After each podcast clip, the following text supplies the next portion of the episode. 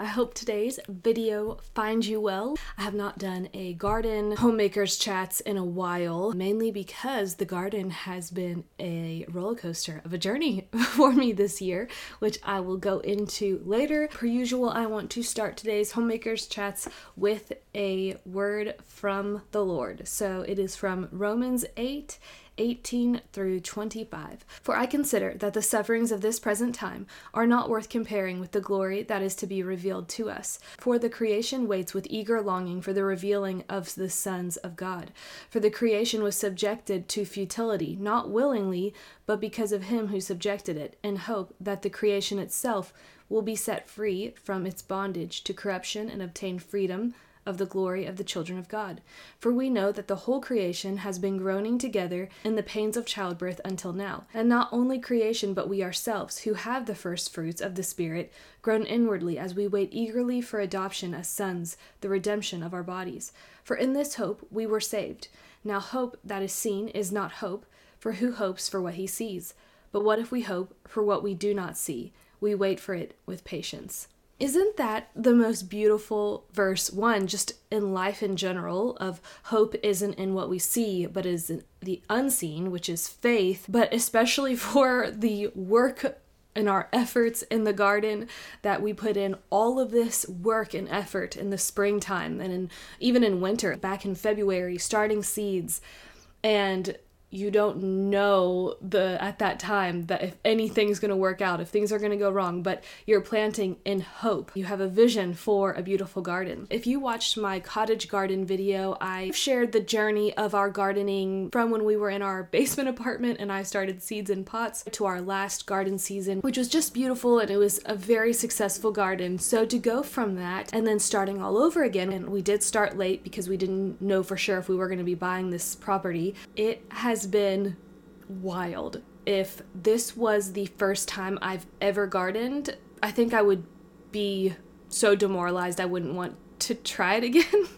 and I don't want to say that in a negative way. This video is not negative by any means. I feel like I'm on the other side of that pit. There were moments when I came inside in tears from the garden and I just said, if I get one tomato from this garden, I will be happy. If we get one flower bloom from this garden, I will be happy. And I had to continually renew my mind of, you know what, even if we get nothing, I'm spending time out in the sunshine. I'm getting vitamin D. I'm working with my hands, which is always an amazing feeling to be working in the dirt, grounding, being outside, being in creation all of those things. I had to keep on reframing my mind because it was so easy for me to get in a negative attitude because we had had successful garden seasons. So when everything has gone wrong that I feel could go wrong and still trying to find joy in the garden, I really had to fight for positive reframing of my mind because it was frustrating. And so I'm going to share some of the things that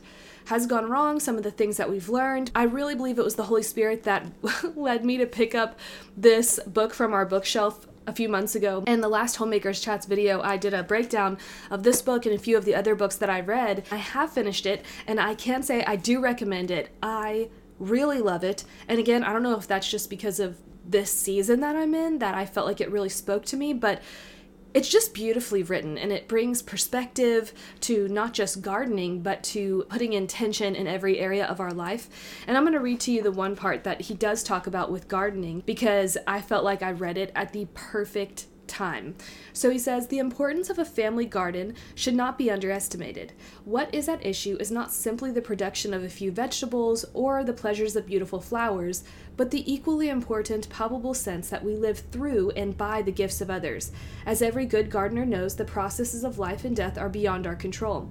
Though we can be purely destructive in our control and our overuse of poisons, we put our seed in the ground tend it with the best care we can, and then we must trust in and rely on the beneficence of God to take over. This process is a practical lesson in humility and an apprenticeship in appropriate creaturehood, the sense that we live by a grace that comprehends us even as we do not comprehend it. Gardening teaches us to slow down. Plants mature on their schedules rather than our own. Be patient, cooperate, mark our interdependence, learn to share, and see the goodness of God. Isn't that such a good picture of we live through and by the gifts of others. So even if you aren't having a garden, or if you're not in a place where you can have a big garden, you're growing things on your balcony, you're growing herbs, but to still have that intention of someone is growing my food, someone's putting in the effort to grow food and being grateful for those people who are doing that. And then also, if you do have a garden, you know this we put our seed in the ground, tend it with the best care we can, and then we must trust in and rely on the beneficence of God to take over. And it is so true. It is gardening is a act of total surrender.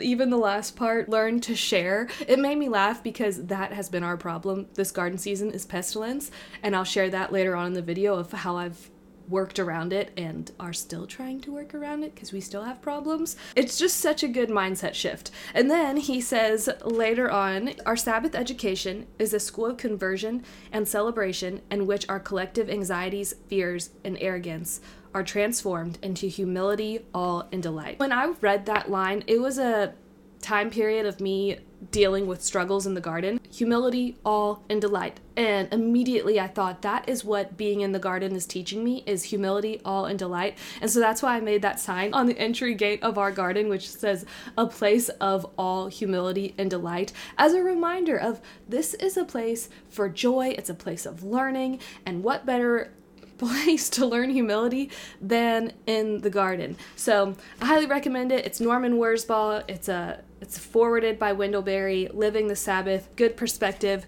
So with the garden, I'm going to share positive stories first. So some really cool encouragements were we got wood chips during that cottage garden video I said we really wanted wood chips, but we didn't know how we were going to get it. And then the land that we bought across the street, the previous owners wanted to cut down two trees because they were kind of leaning towards the barn. So they got those cut down, and we asked for the wood chips. So we got those dumped at the end of our driveway. And I am so grateful because we were using our leaves as mulch, which worked fine. It just wasn't very pretty. So being able to replace the leaves with the wood chips was such a blessing. It looked so much better. It like cleaned up the garden. So that was a huge blessing. We were so grateful for. We've had box turtles. We've had, I don't like snakes, but there's a snake that's called an earthworm snake. And it's a snake, but it looks like an earthworm. So there was one of those in the garden. I actually picked it up. Praise God, I had my garden gloves on. But uh, when I was pulling out the leaf mulch, because I moved the leaf mulch from the beds over to our potato bed because that's a different story. We haven't been able to find locally grown straw or hay that hasn't been sprayed with poison. There was a nursery near us selling some bales. I asked them about it and they said it was treated. And so that was a little bit frustrating. Um, but again, it was that thing of this is why we're growing our own food because there is corruption in the agricultural business. And at least if I know how I'm growing things, then it's going to be better than what I could buy at the grocery store. So, again, that's the motivation, even if it's not for this season. Even if everything we're doing this season is to set us up for next season, I still think it's worth it. So, Instead of using hay, which would be ideal for our potatoes, we've just used all of our leaf mulch on the potatoes and it's really condensed down so it doesn't look like a lot, but it's using what we have, lack of resources creates resourcefulness. And then we had this brick path as well uh, that's in front of our house that was totally grown over. The bricks were laying sideways in, so like the narrow way down, which we were kind of confused why they did that. We thought maybe they all the bricks had holes in them and that's why they turned them that way. But when we dug them out, half of the bricks were solid. So we redid the whole path, laid them down, and it looks so much better. It looks so nice. And We made our own clothesline. We Scott made a clothesline for me. This tree, it was a mimosa tree, and the top part of the tree was broken in half. So the bottom part was still alive, but the whole top was broken. So Scott just cut the whole thing down and that he used that as the main poles. Because it was springtime when that happened, obviously the energy of the tree is still going. so our clothesline has branches coming out of it, which I think is so cute. I feel like our clothesline is so cottagecore with the way that these little mimosa branches are coming out of it. Obviously, that won't last long, but while it is there, I am enjoying it. Now to the things that I've had to learn this season, things that we've had to overcome. One of those things has been cutworms. So, all of the seeds that I planted back in March and the things that you can plant in the ground before the first frost date cabbages, broccoli, Brussels sprouts. I put those on the ground on the same day, and within three days, all of them were gone. And they, you know, not just eaten, but has just been chopped. And I think we had dealt a little bit with cutworms last year because I kind of remember that happening to our cabbage, but not to all of them. I think it only happened to one or two, whereas this was everything. Not a single plant from my original March starts lived. They were all chopped by the time I realized what was going on. So I had to quickly restart all of those seeds and then look up what to do. And when those were big enough to transplant again, I had read one thing that said eggshells works with cutworms. I used my little mortar and pestle, ground up the eggshells, put them all around, and that did not work. So the next thing I read said to put a collar around them. So I had some excess plastic cups and toilet paper tubes. That worked for the cutworms. We also had a slug problem, which I quickly learned about, and that that did not work for the slugs. So I lost several things to slugs as well, but let's stick on the cutworms for now. So the collars worked for the cutworms. If you don't know what cutworms are, they are the caterpillar of a moth. They don't eat the plant. They just literally, it looks like someone took snips and cut it, and then they drink the sap out of the plant. So the colors worked, and then I was really concerned with planting my tomatoes in the ground because I looked up on YouTube about do cutworms affect tomato plants? Because, you know, you spend all this time starting tomatoes in March, and then when it comes time to plant them after your frost date, and these tomato plants are big, and I'd hate to plant them and then come out and the whole thing is snipped.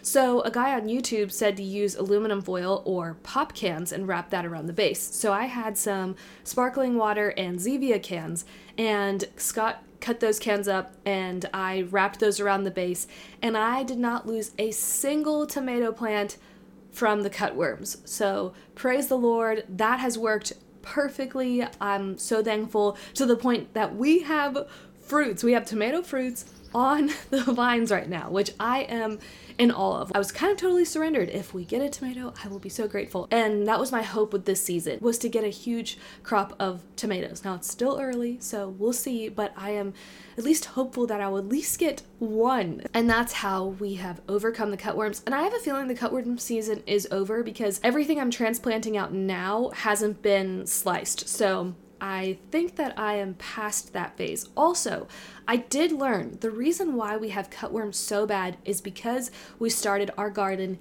in the grass. And apparently, if you dig up grass and you start a garden where there was grass, the odds are higher that you're gonna have cutworm problems. And our last garden that we did the no till, we did do it right on the grass, but we put about 12 inch layer of compost over top of that. So I think that's why we didn't have as bad of a problem. So, lesson learned there. Now, with the slugs, I thought a way I would overcome the slugs is with coffee grounds. The coffee grounds has not worked. As far as direct sowing goes, it's been kind of a nightmare. Normally, once the frost dates passed, I will direct sow cosmos, zinnias, all of the flowers, and that has not worked this year because as soon as they would come up, the slugs would devour them. So I thought if I overplanted my zinnia seeds because I save my zinnia seeds every year. If you don't, you should because it's so easy. You should never have to buy zinnia seeds again. And so I thought if I just oversowed them, there would be enough for the slugs and enough for me. I did not think that they would devour how much they did. They probably ate 70% of the seeds that I planted, and the ones that they didn't get was because my nasturtiums were already so big that they kind of hung over the zinnias. And so the zinnias that have now lived are because the nasturtiums were kind of hiding them.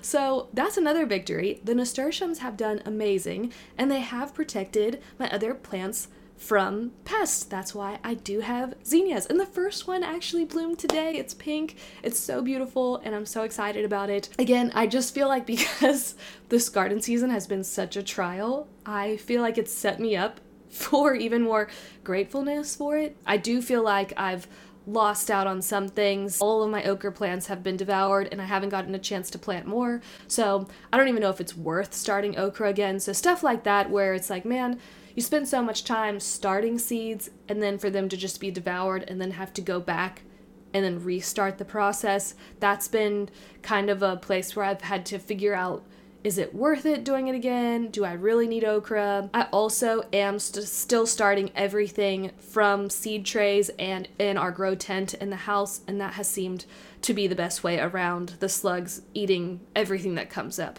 The newest problem that we've encountered is voles. So, not moles, but voles. I have never had any experience with voles. They're apparently these little mouse looking things, and you know that it's a vole and not a mole because you can see their holes in the ground. And we have lots of holes in the ground. And then the one day Scott was out watering, and then I come out and I'm like, oh no, what happened to this tomato plant? And there was two of them. And he was like, yeah, the one must have died because of dryness, because it was already totally shriveled up and dead. He was like, but that's weird. That one was just fine. I just watered it and was fine. And it just started to like wilt over. So I go over to it and I pick it up, and the whole stem is like cut at the bottom. Same with the other one. When I picked that up, it was totally dried out, but it was also cut at the bottom. And I look, and both of them, there's holes where the stem was.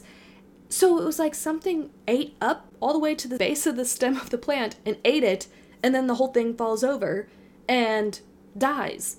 So thankfully, the one that had just been wilted, I put it in water, so I was able to salvage it because it is rooting. But then I'm like, oh no, this is eating my tomatoes. Now, the positive part of this is I planted so many tomatoes that my main area where I planted tomatoes, I ran out of space for. So I still have tomato plants that we need to create beds for. We had planned on making terraces along this hillside.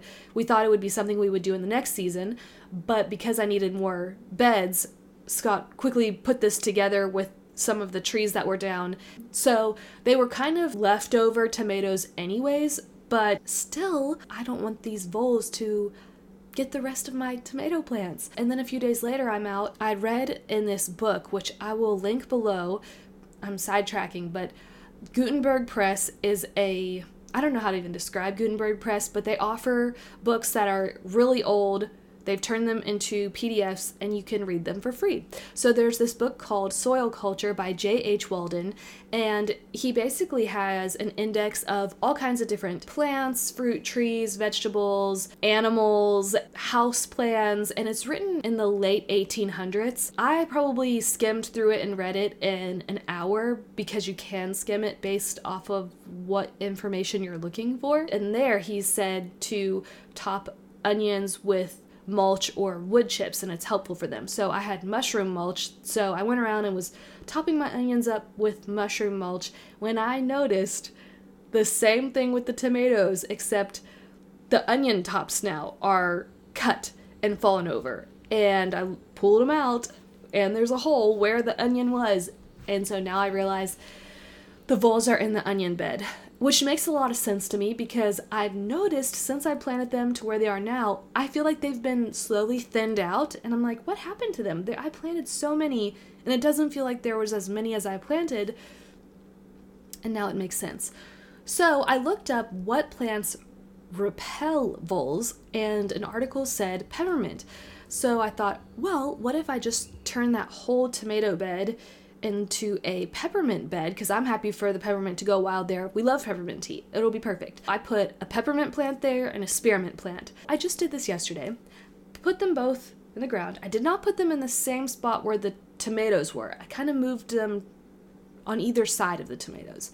Well, within an hour of me planting them, I planted them, watered them, walked away. I come back, and the spearmint plant is totally wilted, able to pull it right up. The root's gone cut at the base, there's a hole where it was. Just that fast. I salvaged that, I put the whole plant in water. And so I have mouse traps around our garden in hopes to catch the voles. That's what the articles that I've read say to do. I did not realize how big of a problem they were going to be because we had moles in our last garden season and we had no problem with it. Okay, so brief interruption because I'm editing the video. We decided to go for a walk. On our way back, we see this little mama turtle. I'll leave her alone. But in the process, we then hear chewing over here. And as we're standing here, one of the onions falls over. So Scott just went and got all of our mole traps out, set them. You can see there's the holes. My mom just told me Bon Ami is supposed to repel them or kill them, I don't know. But I have this on hand, so I'm gonna put this in all the holes.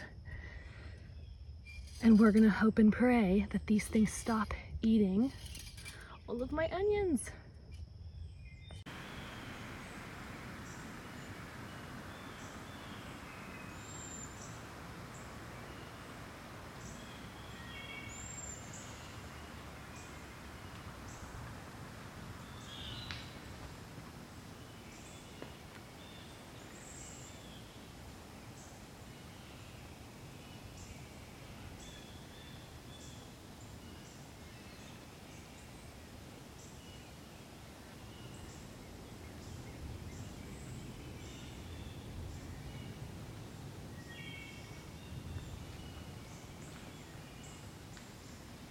The calendula has been doing beautifully, that's been doing well. So, despite the bugs and animals, there are things that have still worked really well, which I'm very, very grateful for. The sunflowers have done well. I had to start all my sunflowers inside because the first batch I started outside and obviously the chipmunks got them. But I'm trying to do a sunflower wall. I did a sunflower wall last year, so I'm hoping that that works out well. We're still creating beds. It's a slow process, but on a practical note, as far as being outside in the sun, whenever I'm outside, I try to do my gardening either before 11 11.30 or after 3 one because it's the hottest during from like 11.30 to 3 but also because the sun's the brightest and i've really been trying to be mindful of not being out in the sun when it's super hot out so i don't get burnt but when i am outside i will always wear my wide brim hats. This one i got years ago at cracker barrel. I like it because i can put my hair up in a bun